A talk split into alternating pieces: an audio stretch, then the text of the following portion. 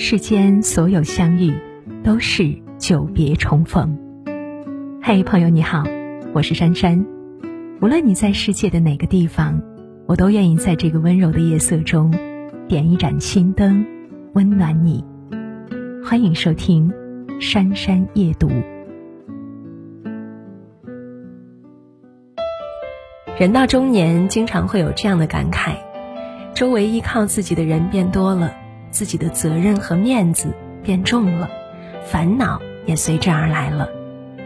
对别人有求必应，结果落得出力不讨好；想证明自己的能力，最后让自己疲惫不堪。就连说出自己的幸福感，也会为自己惹上麻烦。有句话说得好：“面子再重要，也比不上日子；面子再好看。”也比不上内心的自在舒坦。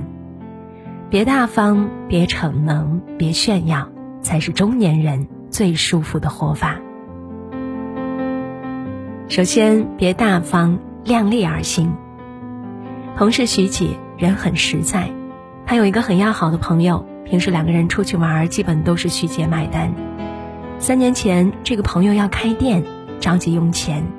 徐姐东拼西凑，帮他筹了十万块。徐姐看他辛苦，经常去店里帮忙，朋友也是习以为常了。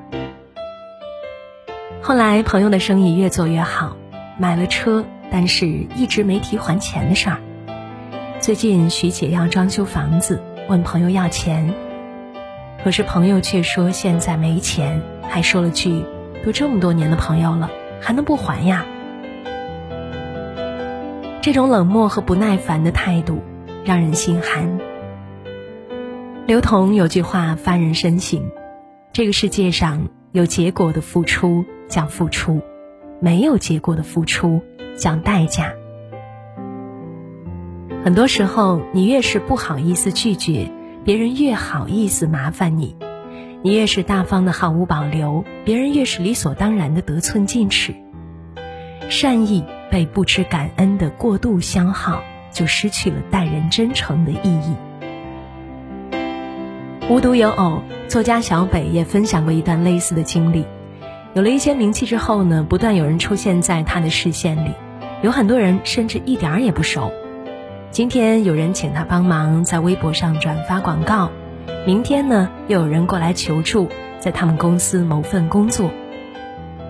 他觉得不过是举手之劳。能帮的忙就帮了，可是事情一旦开了头，那些人总是三番五次的继续找他，而且帮了一个人，会有一批人涌过来。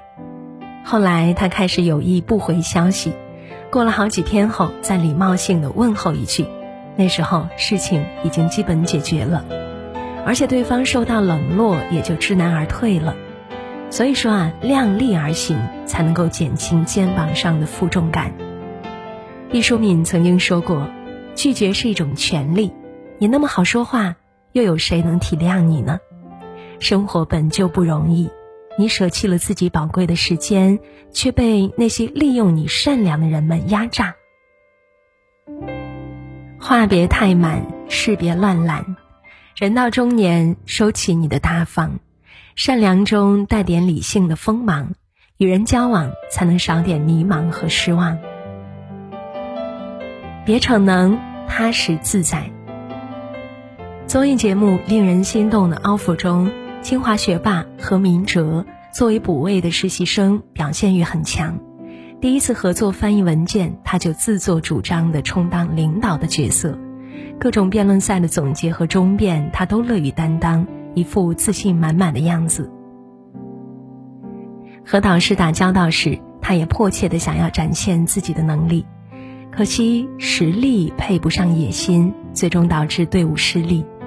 他爱逞强的性格引起了队友和观众的一致反感。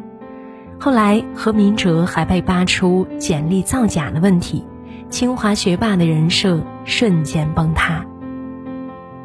原来他所有的表现只是一场虚张声势的伪装。《示弱的力量》这本书中有句话很扎心。不敢示弱，不过是因为过分渴望认同感；不敢接受自己的不完美，不敢承认自己是普通人。没有实力的人内心极度脆弱，为了刷新存在感，努力营造出强悍的感觉，极力掩盖自己内心的不安和自卑，结果逞得了一时风光，却经不起事实的考量。有一对夫妻，妻子是著名的雕塑家，丈夫是普通职员，结婚数十年，恩爱如初。妻子事业有成，在生活上却是一个低能儿，连油盐酱醋都搞不明白，一切家务都由丈夫亲力亲为。丈夫生病住院，想喝一碗特色豆汁，妻子磨了水发绿豆，捂了两天，用细火熬好，又切好了细细的芥菜丝，淋上麻油，就是老字号的味道。可是妻子却慌说，豆汁是在店里买的。原来。丈夫擅长的只有厨艺，他想让老公突出自己的优势。老公虽然嘴上发发牢骚，却忙得不亦乐乎。有句话说：“只有弱者才会逞强，强者往往懂得示弱。何必逞能呢？示弱本身就是一种智慧，一种力量。如果太强势、太能干，不但自己受累。”还会让别人觉得自己的能力无处施展。学会适当示弱，让别人得到被重视的感觉，给他们留点缝隙去关心你，你也会活得惬意自在。别炫耀，做好自己。都说越缺什么越炫耀什么，炫耀来源于内心的缺乏感。可是不管有心还是无意。炫耀总会让人失去一些东西。抖音博主小谢老师讲到，有个女孩的父母给她全款买了房子，当她告诉朋友和闺蜜后，朋友直接把她拉黑了。闺蜜没有表现出一丝喜悦和祝福，只是酸酸的说了句：“啊，你家可真有钱。”正应了那句话：这世上真心希望你过得好的人，也许只有父母。表现自己的优越感，只会映射出别人的不堪，让对方心态失衡，自然而然会疏远你。所以说，与其炫耀，不如不动声色的过好自己的日子。国学大师王国维邀请溥仪到家中做客，饶有兴致的展示自己半生的珍藏，溥仪却没有多大兴趣，还说字画古董是赝品。等溥仪走后，王国维去鉴别，果真如此。溥仪说：“我不懂什么鉴别方法，只是看着跟我家的有些差别罢了。”人生在世，无需炫耀张扬，人外有人，一不小心就容易班门弄斧，暴露自己的短板。爱慕虚荣、缺乏自信的人，才会想大张旗鼓地获得别人的认可。那些有见识的人，并不需要借助外在的东西彰显自己的能力，一举一动已经一目了然。这正如一书所说：“真正有见识的人从不炫耀，他不会告诉你读过什么书、去过什么地方、有多少件衣服、买过什么珠宝，因为他没有自卑感。因为幸福不是活在别人眼里，而是长在自己心里。同样。”一个有修养的人会守住自己的才华，不轻易声张。曹操忌惮刘备与他争夺天下，刘备便隐藏抱负，故意装作胆小怯懦，让曹操彻底放松了警惕。真正聪明的人谦卑低调，向内审视，向外探求，他们内心丰盈而平静，悄然无声地蓄积自己的实力。一旦时机成熟，必然让所有人刮目相看。人到中年，学会沉淀。心理学中有一个定律，叫做适度定律，是说在人际交往中要把握好一个度，超过这个度呢，就有可能走向事态的反面。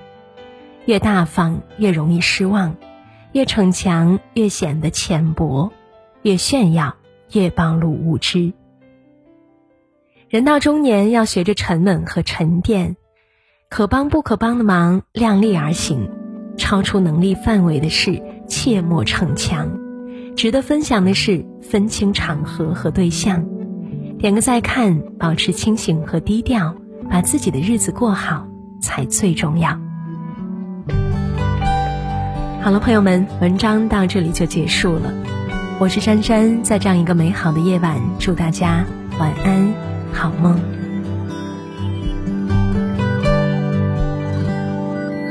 那是日落时候轻轻发出的叹息呀，昨天已经走远了，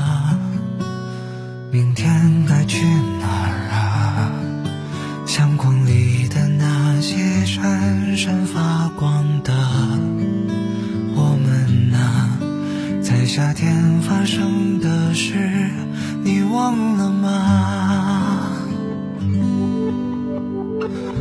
铁道旁的老树下，几只乌鸦，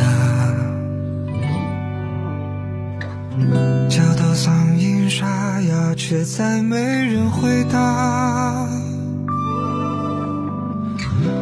说呼啸着驶过驶过寂寞或繁华曾经年轻的人啊也想我吗就回来吧回来吧有人在等你呢有人在等你说完那句说